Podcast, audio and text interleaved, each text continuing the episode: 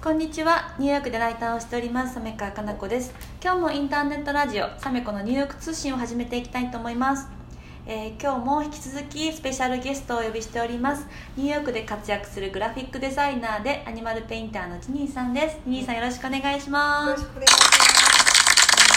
今回2回目の、ね、放送でなんですけれども、えっと前回まではあの日本でねうん。働いたあの感想だったりとか、まあ、そういったことをねいろいろ伺ってきたんですけども、えっと今回の放送では今ねニューヨークにいらっしゃってニューヨークで、えっといろんなお仕事されていく中で、うん。まあ、どんなことをうんされてるかだったりとか、そういったことをね伺っていきたいなと思ってます。でね、今ニューヨークでは、えーグラフィックデザイナーであり、アニマルペインターのお仕事をされてるってことなんですけど、具体的にどんなお仕事をされてますか？あそうですね。えっとで二つ二あの大きく2つの軸で仕事をしてるんですけどそのアニマルペインターは、えっといわゆるこうコミッションで絵を描くことです。うんうん。でコミッションアートとも言えるんですけど、えっと、クライアントから依頼を受けてうん。写真や動画、なんか思い出話とかをこう元にしてその人のためのたった一つの絵を描くことなんですね。うん。で主にキャンバスで私アクリルで描いてるんですけど、うん。うん、つい最近描いたのはその墨絵とかあとドローイングだったり、ちょっと幅広いですね、とでも基本アクリルで描いてます。そうかじゃあワンちゃんとかうん。猫ちゃんとか、そういうクライアントのペットさんの絵を描いてるでたまにこう本当に90年代に90年代80年代に自分が飼ってたワンちゃんとかこう、うん。ペあの猫ちゃんにゃんちゃんでうん。そのフィルムの写真しか残ってないからどんどん色があせていて、うん。またこれを色をこう再現してほしいっていう依頼とかあともう亡くなったこうワンちゃんペットで本当に家族と近いもう家族家族と同様のペットだったんだけどすごいまだその悲しみをこう和らげるためにこうペッうん亡くなったペットの絵を依頼したりとか、うん。こうすごいいろんな話があるんですけど。うんでそうです。あと2つ目は、うん。もうこれがグラフィックデザインとつながる仕事なんですけど、うん。こう大量生産向けに、うん。あのデザインをしてます。うん。で基本ちょっと絵のテイストが全く違うんですけどこれはこう、コンテンポラリのコンテンポラリでこうミニマルな絵が多くて、うん。こうあのっていうのかな。基本こうアートプリントとかあと、うん。ホームグッズうんであとステーショナリーっていうこう文房具系とか、うん。カードとかいろいろあるんですけど多岐にわたりますがその辺そのそのためのこうあのパターンデザインだったりあと、こうボタニカルな水彩画だったり、い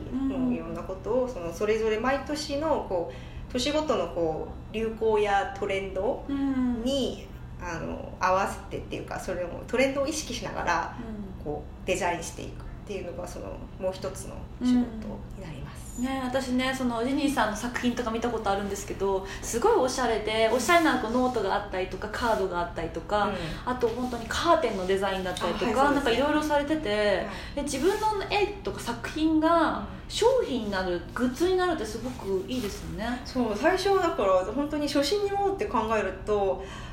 そういう自分が家でこうコツコツ描いた絵がうん大量生産にしてなんか市場に出た時のその感動は、うん、今どんどん忘れてしまってるんですけど、うんでも本当にすごく大事な経験です。でね、そうですよね。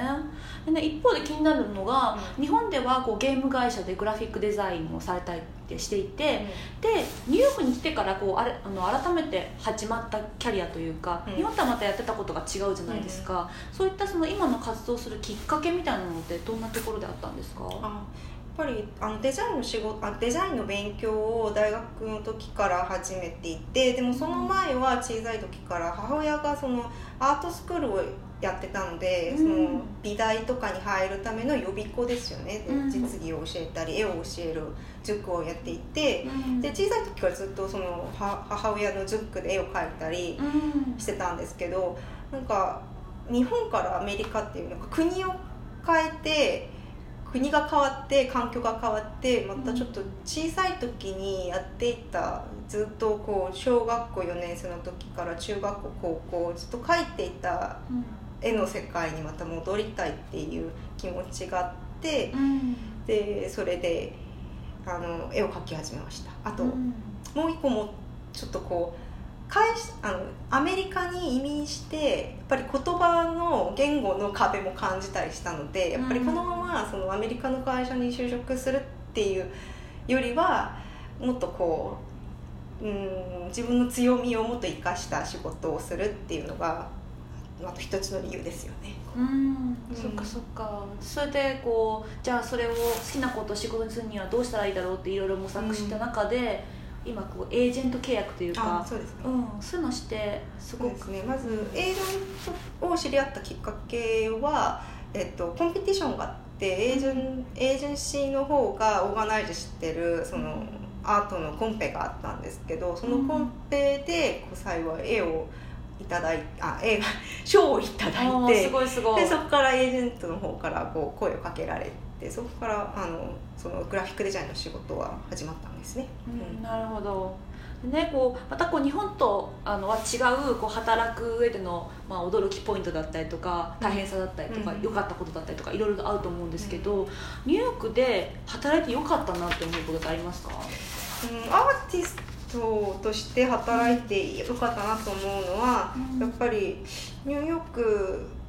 だけじゃなくてアメリカ全体的にこう写真とかあと絵を描く人とかアーティスト、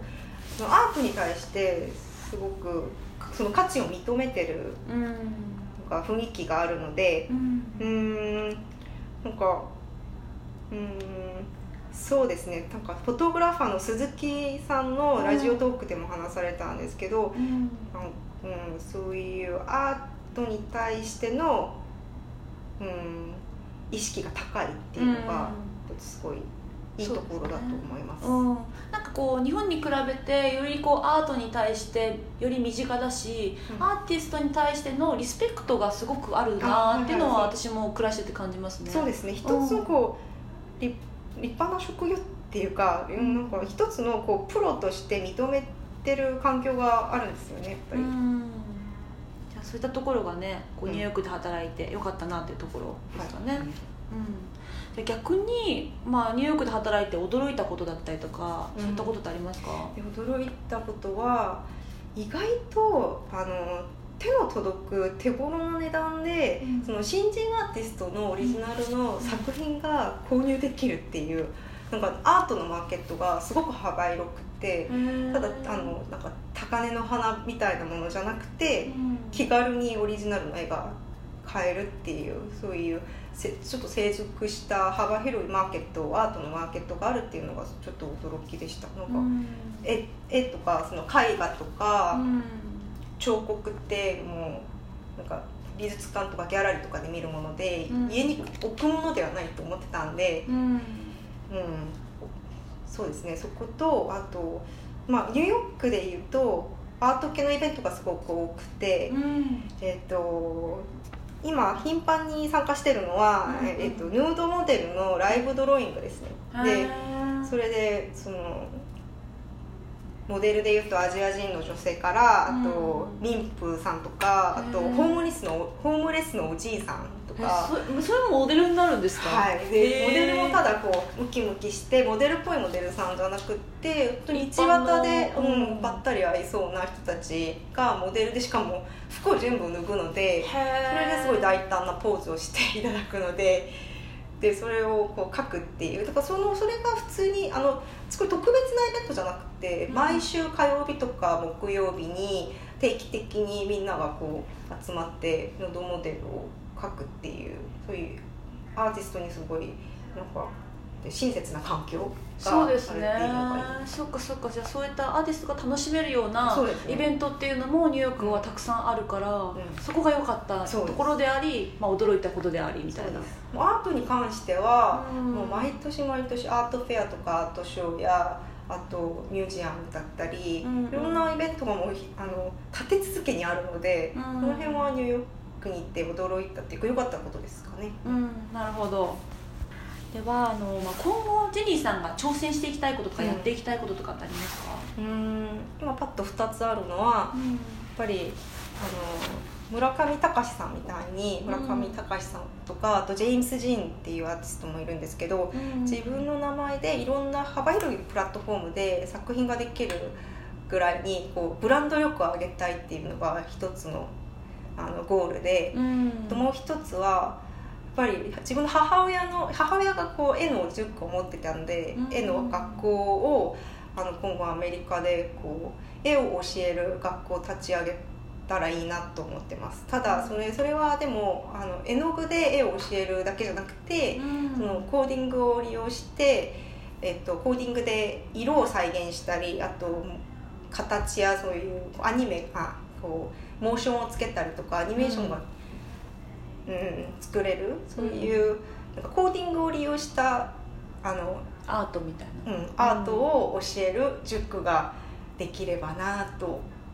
ぼやっと思ってます。へえすごい。でもなんかすごく今それってねコーディングとかうん。プログラミングとか習わせたいって親たくさんいるから、うん。それにねアートを掛け合わせたらあのお子さんもすごく楽しいですし、中ありそうですけどね。うん。うん、であのこれまでのジニーさんのご経歴も活かせて、うん。グラフィックデザイナーの、ね、ご経歴だったりとか、うん。そういったところにも掛け合わせられるから、そうですね、うん、面白そうですね。もっとこう短い手短いところで小さい時からコーディングとかこう、まあこまあ、コーディングを一つの道具として使っていろんな物事を学べていくっていうのがこれからどんどん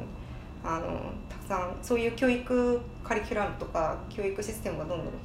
大き多くなると思うので、うん。それがそうですね私の今後のこうぼやっとした将来です。うん、なるほどなるほどじゃあね。あの今後のご活躍もねすごく楽しみにしております。はい、はい。ではね今日は素晴らしいお話をたくさん聞かせていただきました。ありがとうございました。ありがとうございました。こんなんでいいですかね。大丈夫です